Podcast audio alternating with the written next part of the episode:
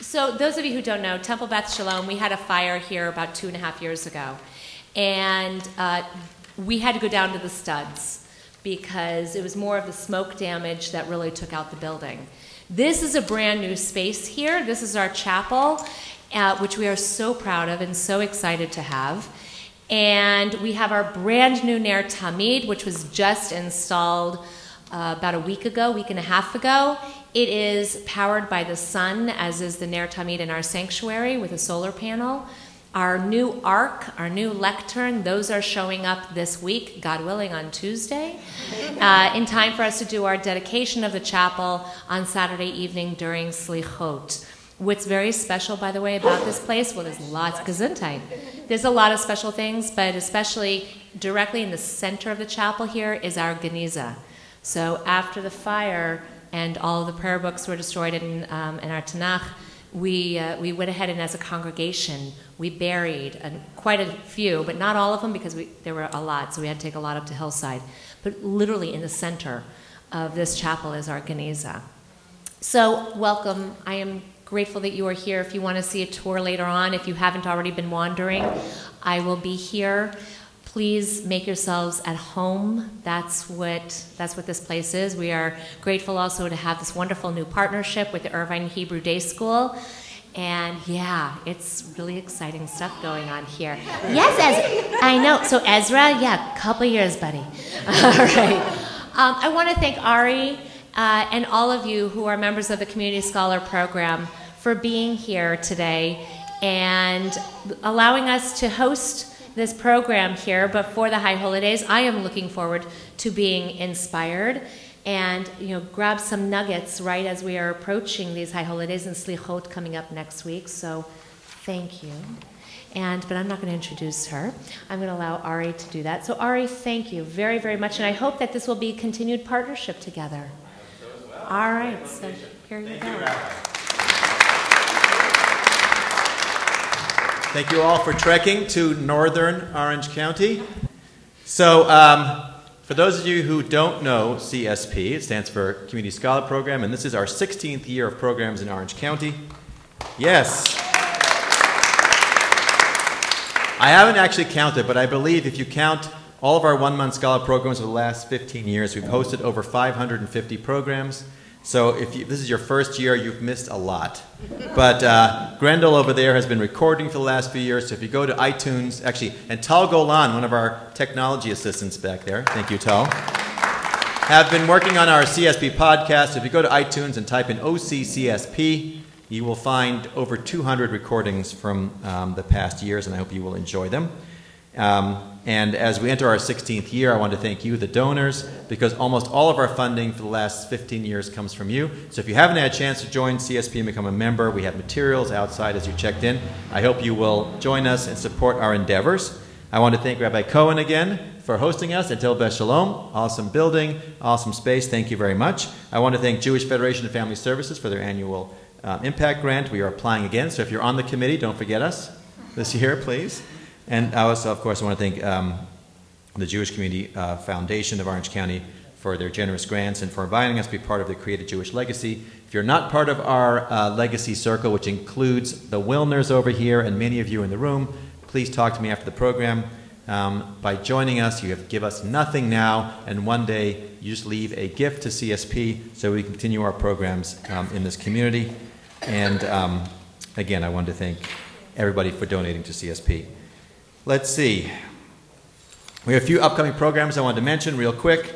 Um, on October 27th, Rabbi Brad Artson is coming to Orange County to talk about his relatively uh, recent book, Renewing the Process of Creation A Jewish Integration of Science and Spirit. I hope you will join us. Um, on November 16th, Joellyn Zollman will be speaking on Exodus, Leon Uris, Paul Newman, and American Zionism. And um, on November 30th, we have Udi Goren from Israel talking about a walk of the land, the Israel National Trail. It's a, um, it's a multimedia presentation. And then December 15th, we have a very interesting program if you're interested in Middle East politics. Um, a history of U.S. Israel relations as seen through the Oval Office with uh, Professor Gil Troy. So um, that one may be at a very interesting location. So stay tuned, read the emails. If you're not on our email list, please um, give your name to our check in team that you saw earlier or to me. Um, finally, I was going to say please turn off your phones, but Rabbi Cohen did it. So let me do the quick introduction. Rabbi Susan Goldberg came to Wilshire Boulevard, um, which is locate, located in Koreatown, in 2013. A fourth generation Angeleno, she's thrilled to continue her focus on renewing LA's East Side Jewish community to help it once again be an active part of the multicultural beauty of uh, these neighborhoods. She brings a spiritual depth and intellectual rigor to her rabbinate.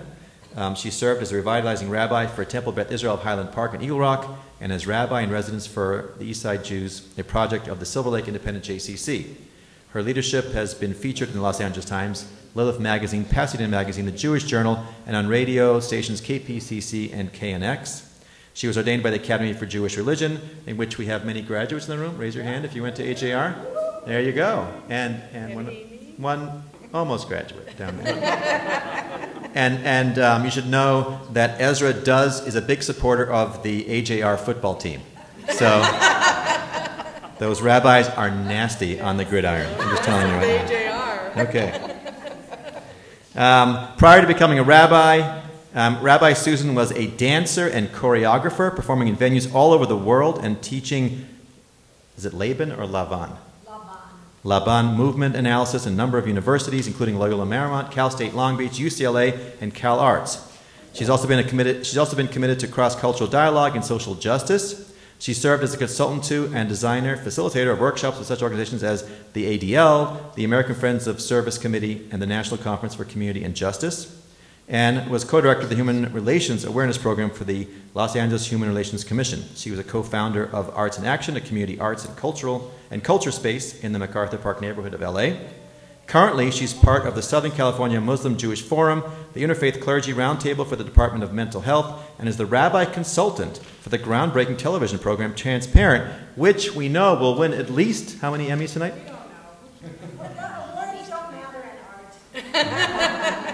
it should win awards. Should. And even if it doesn't, if you haven't seen Transparent, yeah, the first year is already done. The second year starts. The second year's done. the third year. Okay, so we are. We've only seen the first year. They said there's a whole second year. Okay, it is a very interesting show. It has this incredible Jewish gestalt, um, and I urge you. It's a great show to watch. Um, so take a look at it and uh, see, see if there's any winners. Uh, most importantly, she dances in her living room with her husband and their three kids. We are very fortunate to have with us today Rabbi Susan Goldberg on the topic Ahava, love, the gift and challenge of living at the center of our tradition. And um, get ready to get prepared for the days of all. Thank you.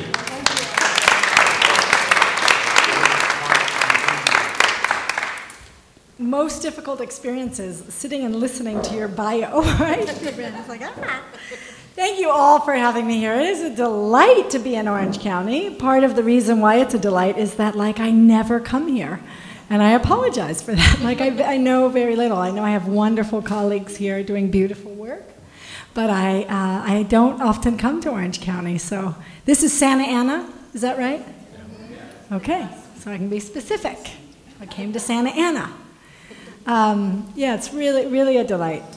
And what a time, right? We are right in the midst of Elul, right in the midst of a national election, right in the midst of such a big time in our world. What a morning, right? Waking up this morning, it was like New York and Minnesota. Like, what is happening? So much happening in our world. Big, big times. And where did Rabbi Cohen go? She slipped out. But thank you for hosting me here. This is what an incredible chapel. This is really a beautiful room. Uh, will some like uh, services happen here during the? What's that? We have already had services. Uh, in here. Nice. It's beautiful. So in this in this big time as we move towards Elul, as we are in Elul, moving towards Rosh Hashanah and Yom Kippur, part of the process for all of us who are um, rabbis and cantors in the preparing to be with our community is to sit with, with what is alive in our world and what is alive in our hearts and what our tradition has to tell us about it. It always feels like a big, um, a big time and a big responsibility to think about what all that might be. And for me at Rosh Hashanah, the place I begin to get centered is in the idea of Malchut, which is what we are doing on Rosh Hashanah, right? Proclaiming kingship or sovereignty. And in the proclaiming of sovereignty, the place that makes the most sense to me uh, in an internal and deep place within the tradition is that sense of what are the larger values? What is at the root of our tradition that we are proclaiming as sovereign? Right? If one aspect of the divine, of that which is sovereignty, is the deepest values of our tradition, that is what we are proclaiming on Rosh Hashanah. This is the framework in which we are going to live our lives, that our people have lived our lives for all of these years, and we will moving forward. And how do we line up with that? Right? How have I been this year in reference to the biggest values, most fundamental values of our tradition? The ones that get repeated over and over and over in liturgy and in texts. Ahava, Rachava. Rachamim, Shalom, right? Chesed, Tzedek, right? If we go through and we pull out these major value qualities, where are we each year as we begin again? We proclaim them and say, these are the values we live our life within. They are the values of our tradition. Where do we line up? How have we been this year? How can we shift our lives to line up with that. To me, that is Malchut. That is what Rosh Hashanah asks us to do. Proclaim it loud and clear. What are the values that under that are at the foundation of the Jewish tradition, and how do those line up with how I am living and how my community is with each other, how I'm with my family, all of those aspects. Now, those are not necessarily the same values as our dominant culture. There is some overlap, but there are other values in our dominant culture around individualism and certain ideas of success um, that aren't always about kindness and compassion and gratitude and justice and the things that our tradition asserts. So, part of Rosh Hashanah is when we, as Jews, which we do continuously, we say we are part of and separate from. We are very much a part of this nation and the fabric of who it is, and our city, and our counties, and our schools. And as Jews, we are separate from because we have this framework of values. When we say what is success in our lives, and our families, and our community, and our relationship, it must line up with these values. That is what it is to be a Jew. We are part of, we are separate from, and we are held by a deeper set of values, the values of our tradition that we proclaim as sovereign over us. That is Malchut. We proclaim these things to have sovereignty over us. So we must make sure that what we do is in line with them. And so if we draw out one of them, one of these deepest values, and for me, that this year has been ahava, a year of drawing out and looking and sitting with this idea of love. Ahava. At the center of our tradition, what does it challenge us to do and to be? So every time when we do our prayer together, right, we call to prayer with the Baruch Hu, and then immediately following, before the Shema, we say a prayer about love. Ahava Rabbah, or Ahavat Olam. Ahava Rabbah in the morning, Ahavat Olam at night. One or the other, it's the love slot. Right? Morning and evening, love goes there. Then there's a Shema in the middle, and then love on the other side, the Ve'ahavta. I call it with my students the love sandwich. Ahava, Rabbah, and Ahavat Olam, the Shema at the center, and then I, I told you I would move. I promised you I would move away from the microphone. And then here on the other side, the Ve'ahavta, love in action. So Ahava Rabbah, so beautiful. Deep is your love for us, Adonai. Boundless your tender compassion. You taught our ancestors life-giving laws, the mitzvot, the chukim, umishpatim, and you lovingly fulfill all these teachings. Baruch ata Adonai, habocher be'amo Yisrael be'ahava. You have chosen the Jewish people in love, ba'ahava. Torah itself is an act of love. This prayer of our rabbis proclaims that all of the tradition, all of it, the mitzvot, the Torah, all of it is given to us as an act of love. It is loving. The whole tradition is offered as an act of love. So if it is offered to us, ahava, as an act of love, and if loving is at the core of what we've been given with the gift of Torah, then what is love? A word that we use all the time in our culture, meaning lots of different things, and usually used pretty loosely and often only used around romantic love, right? And yet, love, the deepest values of love, are so, it's so much more full than simply romantic love. The theorist Bell Hooks says about love and defining it that definitions are vital starting points for the imagination. A good definition marks our starting point and let us know where we want to end up. So, with any of these deepest values, it's one thing to just proclaim them, it's another to say, but what is it deeply? When we dive into Ahava, what does it have to teach us? So, in the defining of love and in a Jewish defining of love, it is so important that love is both feeling and action. Feeling and action. And that's exactly what we see in Ahava Rabbah and then in the Ve'ahavta. In Ahava Rabbah, which means abundant love, or Ahavat Olam, love everlasting, there is this beautiful, unconditional, never let you down kind of love. Just you deserve it because you are. Just generously given, with grace, with chen, we're given this whole tradition in love. That's the very first step of love. It just feels good and it's freely given. And then we have the Shema, and then after that is the Ve'ahavta. And the Ve'ahavta is love in action. These are the things you have to do in being loving.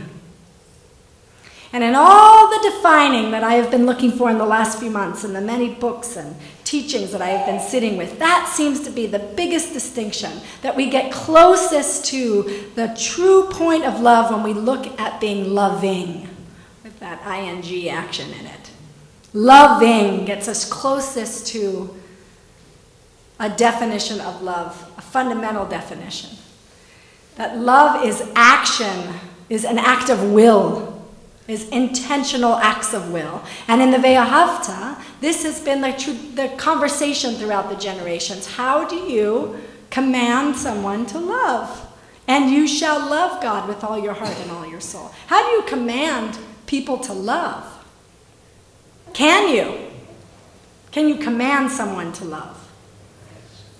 Yes, you feel. Yes, you can. And I'll tell you how. Okay. Because to love God is a, is a metaphoric statement. It doesn't really mean anything, particularly if you take the description of God of Keter, not God, but Keter, Keter. by. Elmoin, which is uh, something strange. But if you are fulfilling the mitzvot, Yes. you are obligated, that is your act of love. Yes, exactly. So that's loving you have- action. You have hinted Yes. to that. Exactly, and that's exactly what the Ve'ahavta says. Very specifically, loving actions are what? A mezuzah, teaching it to your children, right?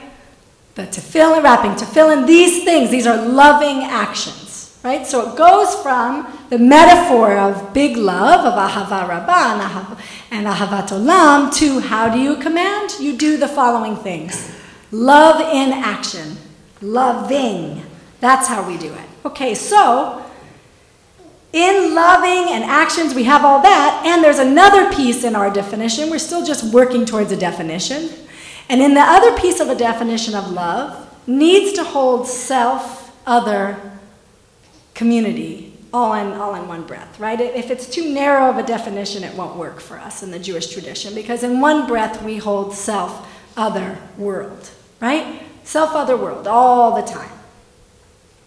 So, the definition that I want to offer to you, that I am working with as a, defi- as a definition of love, is that love is care, responsibility, and knowledge. And this comes from Erich Fromm's seminal book called The Art of Loving. And it's amazing how all the other theorists who I have read since he's written that book all reference his work. It's a small book if you ever want to read it. It's filled with mid century assumptions, many of which I do not agree with. You will see what I mean when you start looking at them, at the book around gender and sexuality and these things. But the working definition of care, responsibility, and knowledge very much lines up in a Jewish defining of love because it holds self, other, and world. And because it requires the loving actions care, responsibility, and knowledge. Now, I think everybody is probably at ease with care, right? Being an aspect of love. We care, we nurture, we take care of. But part of what a defining like this says is that care alone is not love. It's caring, but it's not love. So, this next piece, responsibility as an aspect of love. I'm working with a bat mitzvah student, um, you know, ahead of her Devar Torah that she's, I mean, I work with lots of bat mitzvah and bar mitzvah students, but in this one in particular, she has the story of Jacob and Esau coming up in book of Genesis, and we'll be reading, she'll be chanting that in early December. And she reads these stories of Jacob and Esau, right? They're troubling. The twins, right? They come out, there's all of this family dysfunction around. Isaac's giving the, the dad giving the blessing, the wrong blessing to the wrong kid. And does this ring a bell? Mm-hmm. Okay, good. I can go more deeply into the story, but I'm assuming you're familiar with this. And her takeaway from this was where's the responsibility? Why did nobody take responsibility for what was happening? In every moment, she said, there, somebody could have said, This is not right. Especially if you break down that blessing moment. Mom, you can't be setting this up. Dad, you can't really think this is me. Dad going, What are you guys doing? This can't really be happening. Esau saying, What? Stop! Right? He tries. Esau tries to stop it, but it's too late. But everybody in that dynamic of the family had an opportunity to take responsibility for what was happening, and nobody did. Right? Not loving moment.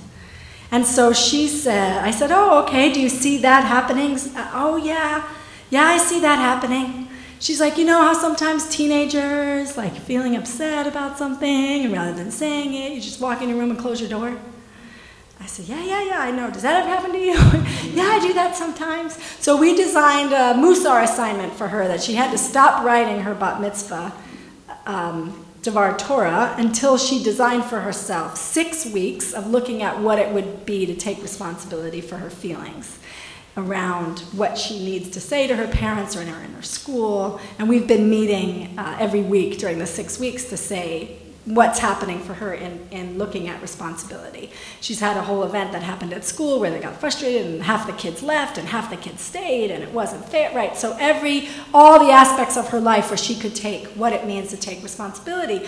And that Musar um, characteristic and what we call responsibility in Hebrew is achreyut. Achreyut is responsibility. It can come from a root of achar, meaning after, or acher, meaning other. And they're both great, no matter which root it's from. Achar means I'm responsible for this moment and, and the moment that comes after. So, whatever actions I'm doing now, I have to take responsibility for now, and I can't pretend that I don't know that there'll be the after of whatever I do. And then acher is other, that I have to hold the other in mind, hold the other in my heart at all times. That's responsibility. There is a study that I want to share with you on loving that's called the Experimental Generation of Interpersonal Closeness Study. It's by a researcher named Arthur Aron and others, and it was in the late 1990s. And the study was conducted as a way to see can you build closeness and intimacy quickly between people who don't know each other so well. It uses 36 interview questions that each pe- person asks of each other over a 45 minute period. And the idea is that you get increasingly more vulnerable in your sharing, and that mutual vulnerability, taking this risk to share with each other, is the most effective way to build closeness between two people. So here's the scientific language. One key pattern associated with the development of a close relationship among peers is sustained, escalating, reciprocal, personal self disclosure. Love those words. It's like just continuously getting close with the other person, is probably how I would say that. Um, and it worked remarkably well. It works remarkably well. It's been used in college settings amongst incoming students, it's been used between the police and the community members to build community connection. And yes, it's been used in the popular form of this for people to fall in love. You might have heard about this because it ended up in the New York Times, right? Because there was a journalist. I always like to say your, your mother or your like grandmother might have sent this to you. It's this, uh, it, it, there was a New York Times writer who used this with a potential mate and they fell in love and it worked and it got a lot of um, press because of that. And you can watch her talk about the experience on TED Talks because she's, she's, incredible to listen to. But the idea is in this, his definition of clo- closeness, the study author, was including other in the self an interconnectedness of self and other, which is exactly the idea of achrayut. I'm concluding you in my sense of who I am. You're in my heart. We're there together. The other is with me. That's achrayut. And that when you ask each other increasingly personal questions, your care, empathy, and compassion for the other person means that you start to include them in your sense of your own self. What an amazing human capability. That the more we get close to other people, we begin to include them in the sense of who we are as our own selves. Right, Ezra? We want to be included in our idea of ourselves. So, this New York Times writer, the one who did fall in love, she said that um, the reason she thinks this has become so popular, and for herself, what it was, is that this is what we want from love to be seen and known and understood. Seen, known, and understood. So that's that third piece knowledge.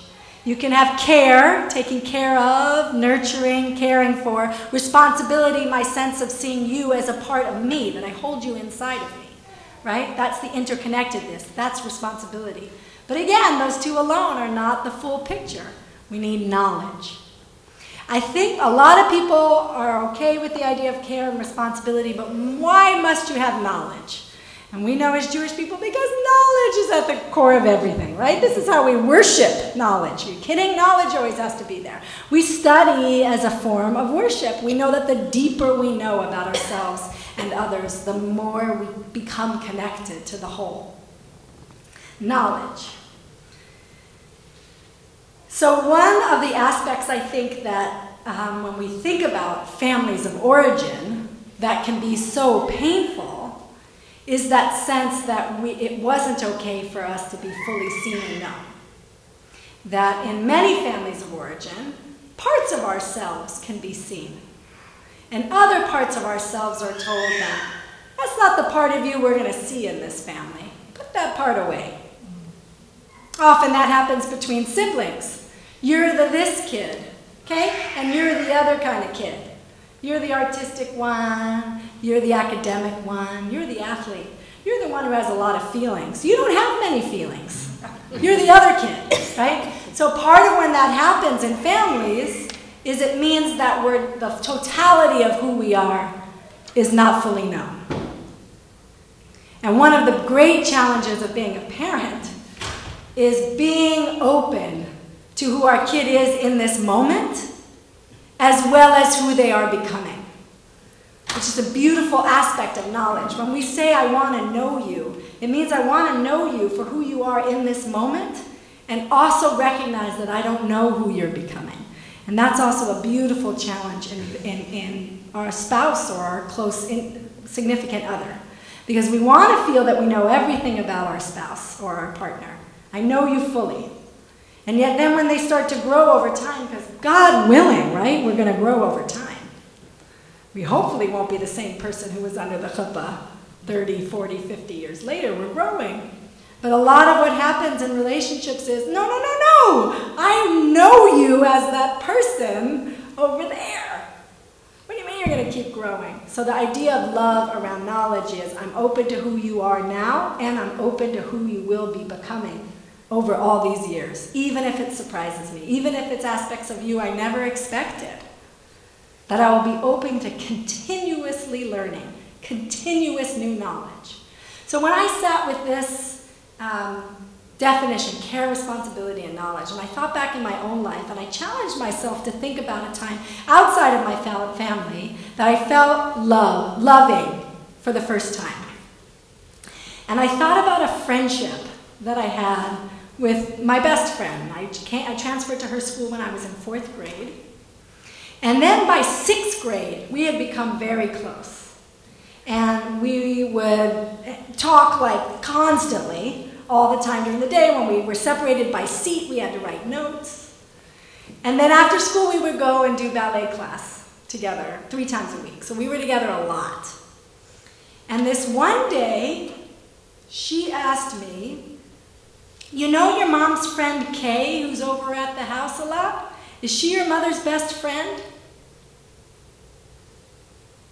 And on the day she asked me, I completely avoided the question. I didn't answer. I was like, oh yeah, it's almost time for ballet. We should probably go change our clothes. Because Kay was not my mother's best friend, she was my mother's partner. My mother is a lesbian, and I like to say I grew up before there were rainbow balloons and picnics. I, there were no other, I mean, I, I was not around other families with gay parents. And I was terrified of anybody knowing this. And I worked hard to, to keep my world protected from anybody finding out. I didn't want there to be uh, any judgment about my family being not as good. I didn't want there to be any judgment about my mother. And honestly, I was also worried about safety. Um, because it was a, a, violent time, and it still is a violent time. Um, not so much for gay people in the way that it was, but certainly for transgender people. The amount of violence is astounding. Walking down the street is a brave act if you're a transgender person, because you could and often are violently attacked. These things would always come up when we were at that time. That was the case for um, gay and lesbian people. So I often was worried that my mother would be attacked, and I just didn't want I didn't want anybody to know. My brother, much more outward, would say to my mom, "You can't wear that. Everybody will know." You know, things like that. I never said anything, and I think on the outside I looked like I was everything was fine.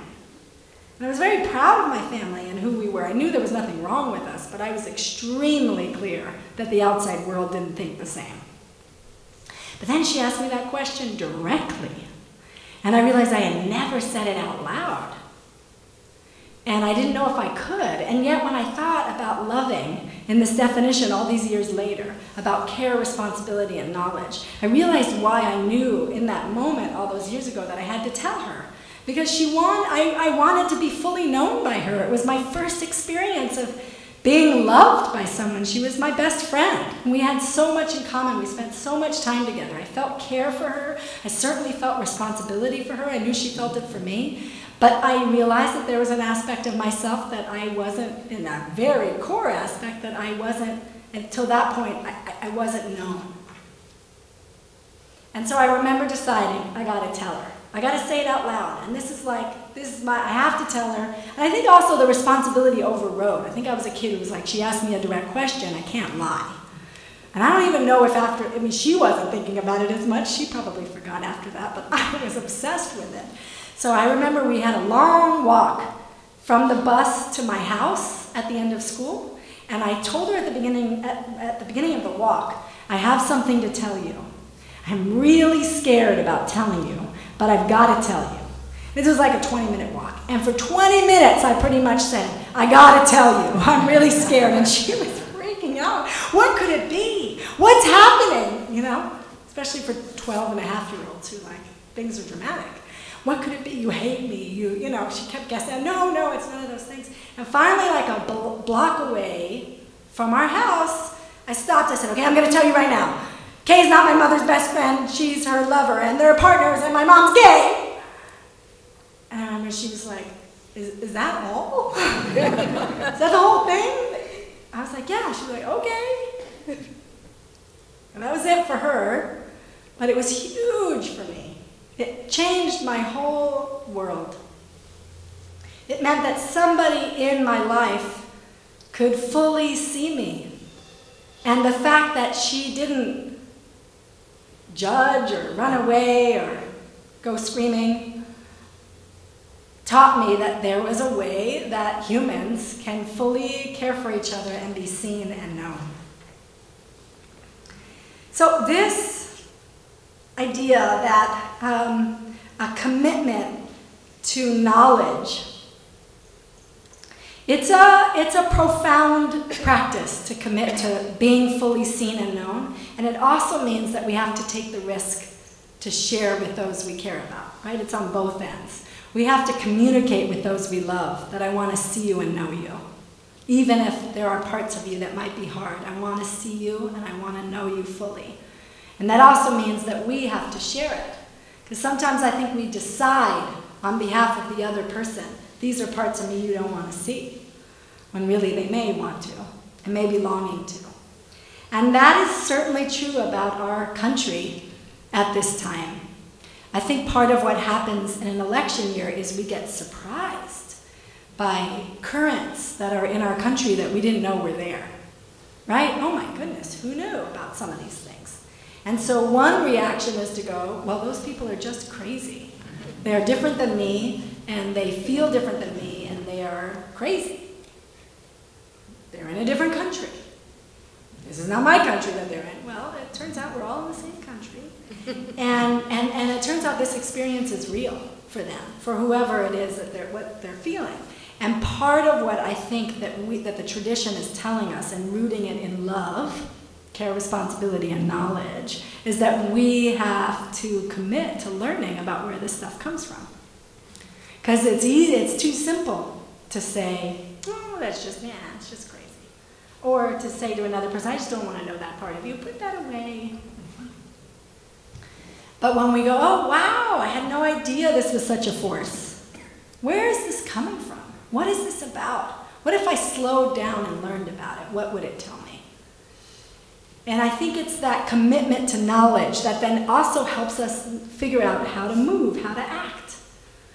When the um, homeless count came out in LA, you know, we, where all the homeless people, um, one late night, people go out and count, and the numbers just were astounding, more than people knew are living on the streets of Los Angeles. I think it's the biggest, one of the biggest shandas around, that there are that many people in the city of angels living on the streets. I mean, you know, it's like more than anywhere in LA.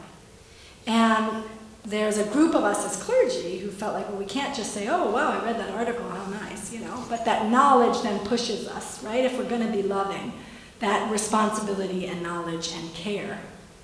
And so there's been a whole variety of things that the faith community is doing in LA to respond to it. And part of people were trying to figure out, you know, oh, but how do you do this? And we have to work with the city. And, we and one of the um, faith leaders in our community said, no, I'm just going to, oh, it's winter. I'm just going to open up my church and have people sleep here. It feels like to him, it was like, people need a place to stay, let's just do it. So the Episcopal Church in Highland Park, close in my neighborhood, did. Uh, others of us in the community showed up each night with food, we had sleeping bags and pillows, and it was sort of one of the things where the city council person says, we just need like three more months, or maybe six more months to get the permits for all that. And his Father Prescott said, no, okay, well, it's my church, so I'm opening the doors and saying that people can sleep. A man uh, moved by love, care, responsibility, and in the temple where I am at Wilshire Boulevard Temple, like many temples around the country, we had abandoned the location, right, and moved to the suburbs or moved to other parts of LA in the case of LA. So we were in Wilshire, on Wilshire Boulevard, which at a moment was the western edge of the city. But at that time, that was, that was sort of the, it was no longer the western edge, and people went west, west, west into the valley. Have any of you been there? Huge edifice. Beautiful building. You are all welcome to come and visit us there. Incredible edifice. But literally, the ceiling started falling down. Huge chunk of the ceiling fell down in the middle of the night. So they could say the temple had this choice. We're in the we're on the west side. They already had opened a west side campus that was totally thriving, elementary school, nursery school, totally thriving community. They could have just uh, they and they were given offers to sell the big edifice in the middle of town, and not far from us is another, uh, the historic Sinai Temple that was sold and is a church on Fourth in New Hampshire. You can still see the Star of David covered by the cross. Um, and so that was an option around selling. And so the community had to go through, I would say, a real accounting of their souls, a real cheshbon hanefesh around this. What does it mean? What does it mean to leave? What does it mean to stay? Uh, what would it mean to recommit? So the choice was made to stay. And part of that is demographics are changing, and Jews are moving back to the east side. My family has never left, but Jews are now rejoining us. And the choice was made to refurbish the sanctuary. But at the same time, the choice was made at the same time that they would not raise money for the sanctuary unless they raised something money also to build a structure for the community. So those were done together, and the sanctuary was rebuilt, and a block-long social service center called the Karsh Family Social Service Center opened this past spring with eye care, low-cost eye care, dental care, mental health services, and legal services, operating for the community. It's called Koreatown, but it's 65% Latino. So it's first arrival immigrants from Central America and Mexico, as well as Koreans and other Asian Americans. We also have a, a weekly uh, food pantry that has now run out of that space. That's been going on forever. But the community said, which I think is a, a, real beautiful statement on behalf of the Jewish community. We're moving back into this temple, but we also know who is around. We did the research. And in fact, on that knowledge piece, they, they came in and they said, first we're going to build a medical clinic. And the low cost medical clinic across the street said, Hi, we're already here. and there's a clinic over there, and there's a clinic over there, but you know what we don't have? Nobody can get eye care and dental care. You can get an eye check, but nobody has glasses. So you can be told you need glasses, but not be able to afford them.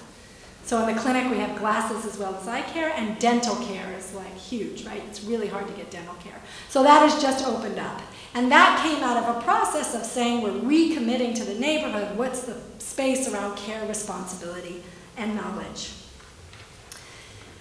So with that, I want to leave you around love, around ahava rabbah, a love in great abundance. May you at this high holiday time spend some time reflecting where is love in my life between the interpersonal relationships in my world and my community? Where I am I with my care, responsibility, and knowledge towards myself as well as the people in my life?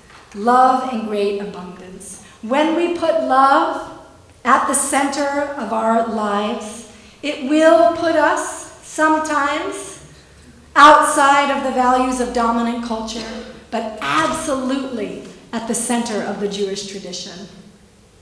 All awakening to love is spiritual awakening, says Hooks. Ahava Rabbah, love in great abundance. May this be a year where you experience love in great abundance.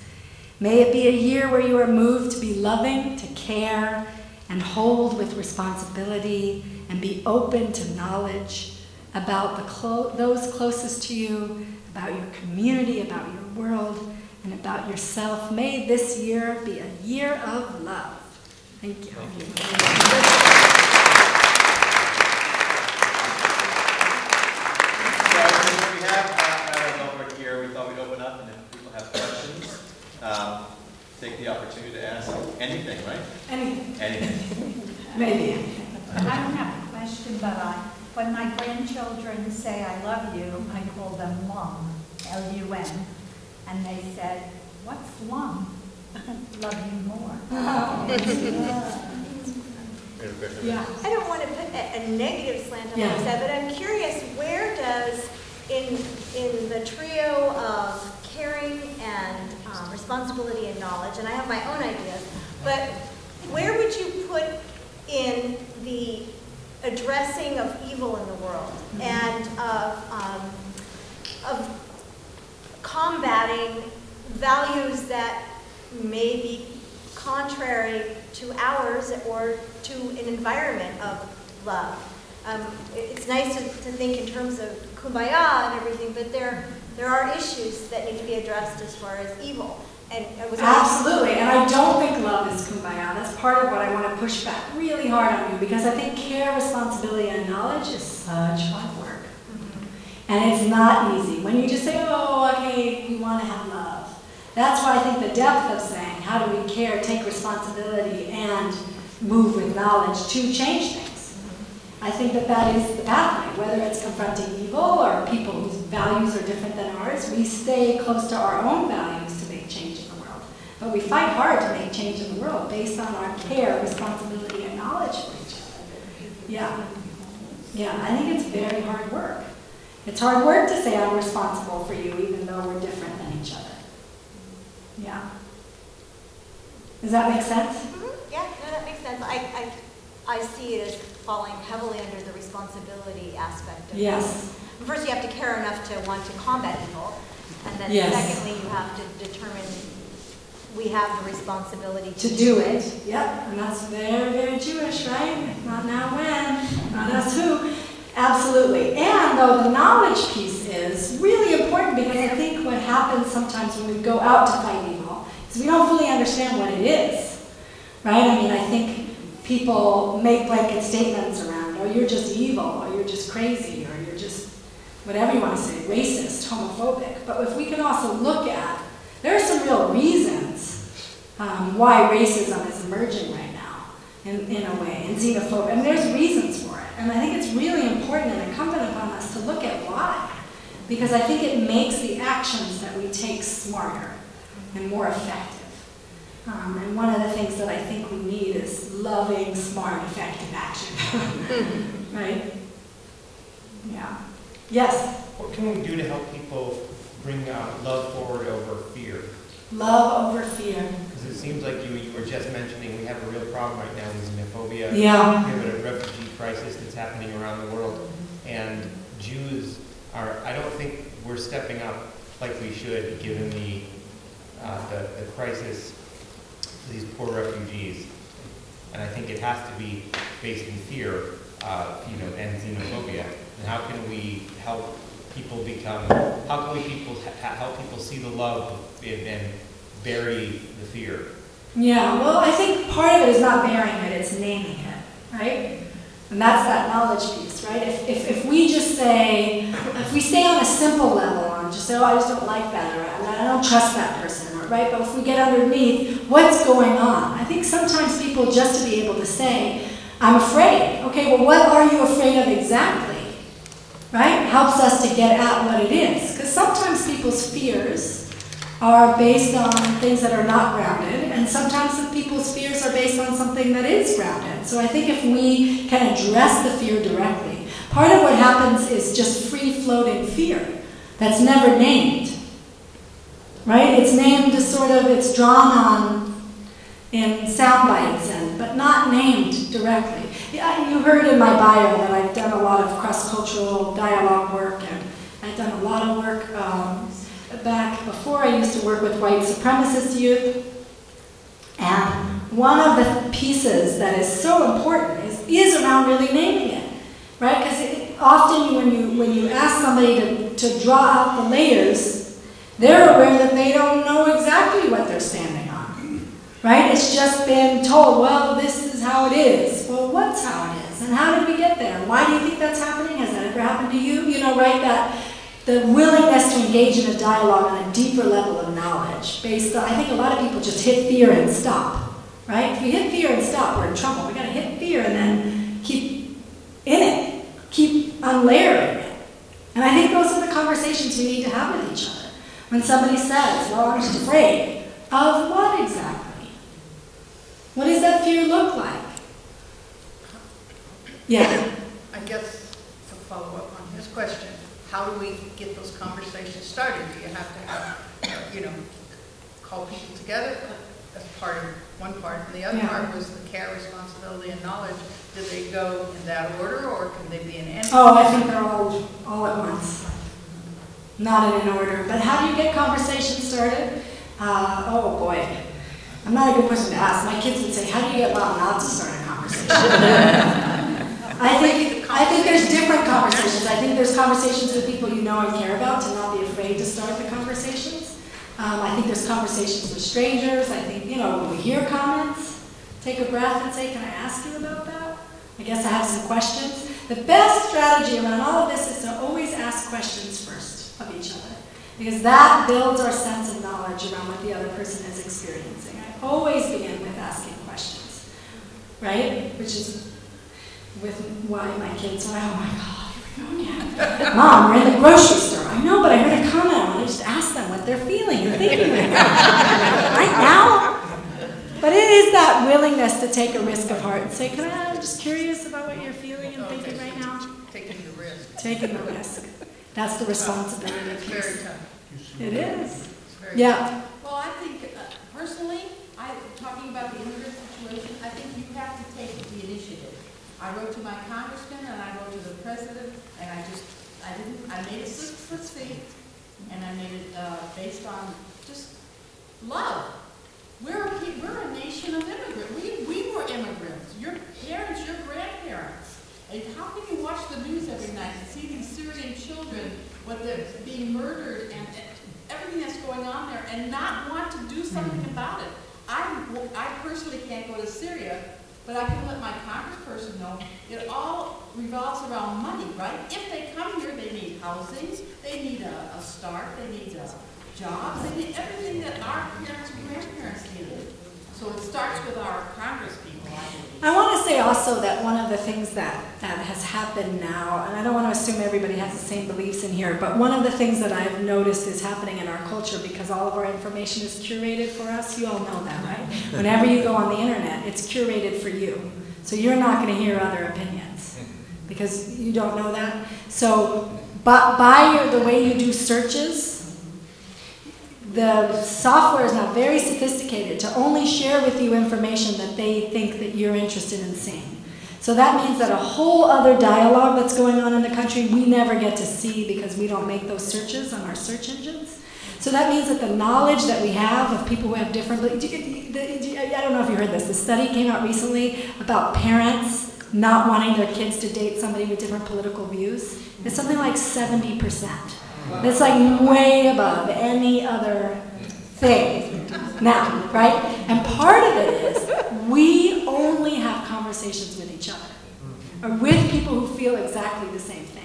The, the challenge, and I would say, if we really want to take responsibility for these big problems in our world, is to say, I want to get together a group of people that might be half people who think like me and half who don't.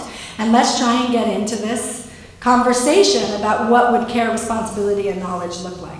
Because I think that part of what is happening is that we, some people only talk to some people, and these people only talk, and now we're having like these parallel universes, right? That's why we get shocked when we see other things, because we never see the other information that's around us. So, how can we dialogue with people? That's real responsibility. And when I've told people that statistic, they, the people go, "Yeah, well, I don't my kid to date." I mean, it's that's how people. That's how now how fractured we're becoming in our information with each other.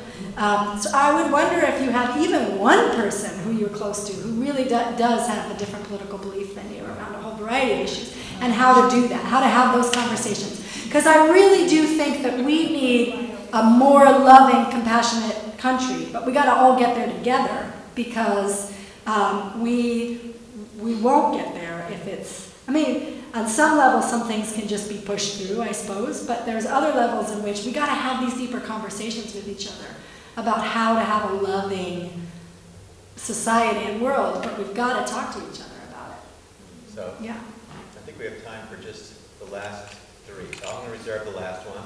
Okay. The one over there, and then Alita, question, and then we'll wrap up. Well, one of the things that I think uh, addresses what you're talking about, reaching out, is I had seen a video that you made, an interfaith video that Yeah. specifically targeting very young people. Yeah. Um, Maybe demographic of maybe 12 to 16. And it's the idea of actively reaching out to where people are congregating and getting that message across. And it was a very, very effective um, view without, without being, you know, telling, but showing. The one with the imam and the priesthood myself, yeah, that was on BuzzFeed. Yeah, I, I work, I've done a couple things with BuzzFeed because I think that these internet sites, um, a lot of, ye- yes, teenagers, but also um, up till the 20s, people are getting a lot of information, and there's not really any images of interfaith um, conversations that go well ever. And and uh, some of the comments that came up from that video, it was it's, everybody says don't read the comments, but I'm a glutton for punishment, so I read them like every day because video was seen by many many many people. And some of the comments were the, the, the main theme was this was nice, but this never happens, or they're too kind to each other, and that's just not real rather than the fact that our wisdom traditions are different, but at their core, there's a lot of connection between us. Um, so thank you. Yeah, thank you for that.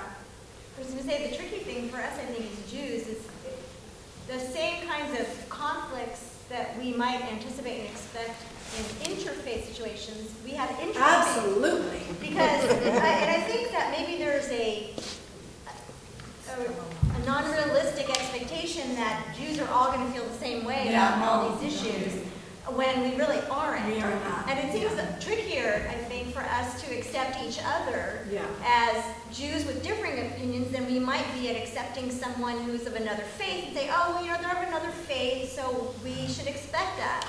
and maybe we don't expect that amongst ourselves, but there is definitely a tension, especially, I think, brought out by the world situation of the immi- immigration crisis and all of that.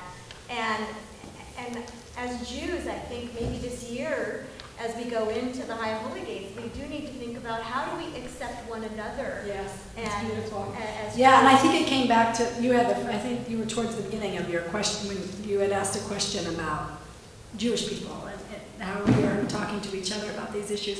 I think that just to say that there's a real major historical shift that's happening in the Jewish community that we've never been in this situation before, and it's a lot of what went in uh, that we talk a lot about at our temple, being in a position to create a block lawn social service center, and to do that for folks who are primarily not going to be Jewish, right? I mean, before it was like build those community centers because we had nowhere to go because nobody's going to take care of us because we're Jewish, so we got to take care of each other, right? I mean, mm-hmm. that's why synagogues were at the center of Jewish life because you didn't just go there to pray. You went there for social, you went there for your, your needs if you were hungry and you needed food, all of those things. It's a major shift now in the American Jewish community that we have the ability um, and are not just struggling to survive, to turn outside and look at taking care of others. Now, for a long time, Jewish people have been taking care of others, but it's, it, it's a self perception. We're in the midst of a change of self perception. My kids' generation, we have to explain anti Semitism. Explaining anti Semitism is very different than experiencing. And so it's a, that's a profound change. And so, what is it going to look like to have, to move from love, care, responsibility, and knowledge, to have compassion and empathy for other people's experience, as our Jewish experience in the United States is changing so over these you know years has changed so profoundly. And I think these are the of conversations we need to have, and is why one example was the temple saying we're not just going to make the temple look pretty, we're going to build this social service center, but that came out of a different kind of conversation. Also about how we want to be perceived, quite honestly. That's in there too. Right? How we want to take care of each other, and also how we want the community to see us as Jewish people. Yeah. So my question is somewhat related, but it goes to transparent Yes. and what that show has done for transgender. And then Yeah. from your perspective, since you are the rabbinic consultant, Yeah. why does why is it so Jewish, or is it Jewish, and what why is that an important element? Because I assume, as we talked about before, that most of the viewers, maybe I'm wrong, are not Jewish, and so, but it's a very Jewish show, Yeah. not necessarily So it's religious. right. It's based on a real story, which is why the family is Jewish, because it's about a Jewish family. Right. This is their real story. So there's a congregant of yours who's the A, a fri yeah, friend, colleague, yeah, and I'm her rabbi. Yep. Um, it's her family. She, um, her father, when she was an adult, um, came out to her as being transgender. Um, and so along the way, because she's an artist, she was going to make art out of her life. Now, it's not the exact same situation. She, had, you know, it's not. There aren't three kids in the family. It's not. It's not the exact. And they didn't live in LA. She grew up in the Midwest. But the idea is based on her own family. And so for her, as somebody for whom her Jewishness is very central to who she is, she wasn't going to do a story about based on her family and not have it be Jewish. Um, I think one of the things that's exciting about Transparent is that it, it, gives folks who don't have any other images of Jews, when they think Jews, they, they don't think of a modern Jewish family in Los Angeles, right? The, the, mostly the images of Jews, especially doing Jewish ritual, are always Orthodox. Certainly not a woman rabbi, right? Like, um, I don't know about you, Heidi, but it, it, it stuns me that every non-Jewish person, their first thing is like, Oh, I didn't know women could be rabbis. right. It's like stunning. I know. Yeah. Sometimes I think, really? You don't have Jewish friends? They didn't tell you? um, uh, but there is, um, so to have rituals in, a, a part of, um, of a show in which um, there are, it shows that there's a, a multiplicity of Jewish experience in the world. Um, they are difficult characters. You're not supposed to always always like them, right? It's, it's a show that's very complicated. That's how family is. um, but uh, for her and for um, for all of us involved, the Jewish aspects are really important. You know, I, I, I, I sit- the writers and I sit and study Torah together to work on episodes. We um, we talk about the spiritual meaning of the holidays. We usually there's a couple of spiritual themes that are running through each season. Um, so it's very integrated into the, into the process. What is Amazon. Amazon. And uh, Amazon what kind, of, what kind of response are you getting? I mean, do you hear the response that the writers get to their episodes? Are you, like those notes Yeah. that you're talking about that you've seen? Yeah, they're, they're overwhelmingly positive. There, there are other things. I mean, there's always there's other um, comments that, that come up too within the transgender community, within the Jew. I mean, there. Um, one of the things that changed between season one and season two, for example, is that there was no writer in the writers' room who was transgender in the season one, and, and that was remedied in season two and in season three. Um, so there are there is feedback that does get heard um, and does affect the show. Um, but yeah, it's been overwhelmingly positive. Thank you. Um, Oprah, you want to have one last question? Then we got wrapped But uh, I understand that anti-Semitic- anti-Semitism is coming back. And what's going on in universities, it's awful as far as that goes. Yeah, so I'll say a couple of things to that. Um, there is a lot of tension on university campuses around Israel, and it's a much more complicated situation than we often hear. I've had the chance in the last um, several months. I sat with the Hillel director at UCLA. Um, I sat with the woman who was out in, where was the one that got all that attention? Vassar, right? Um, and they were the ones there, and their explanation of what happened was entirely different than what I've heard in the media.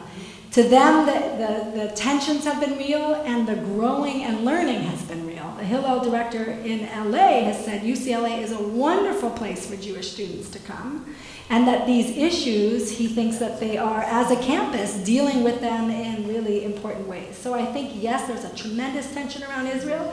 We have to support our young people in having these conversations. separate Israel from the Jews. Um, yes and no. Yes and no. I think that it is, I don't think it's entirely conflated, but yes, those things are for a lot of people together. Yeah. But anti Semitism, in terms of being, being told you're not going to be hired because you're a Jew, you can't come to the school because you're Jewish, or these kind of structural anti Semitic issues that are, thank God, our kids don't have to deal with in the same way that previous generations have that was what I was meaning by structural anti-Semitism. And yes, there is tension on campuses. Yeah.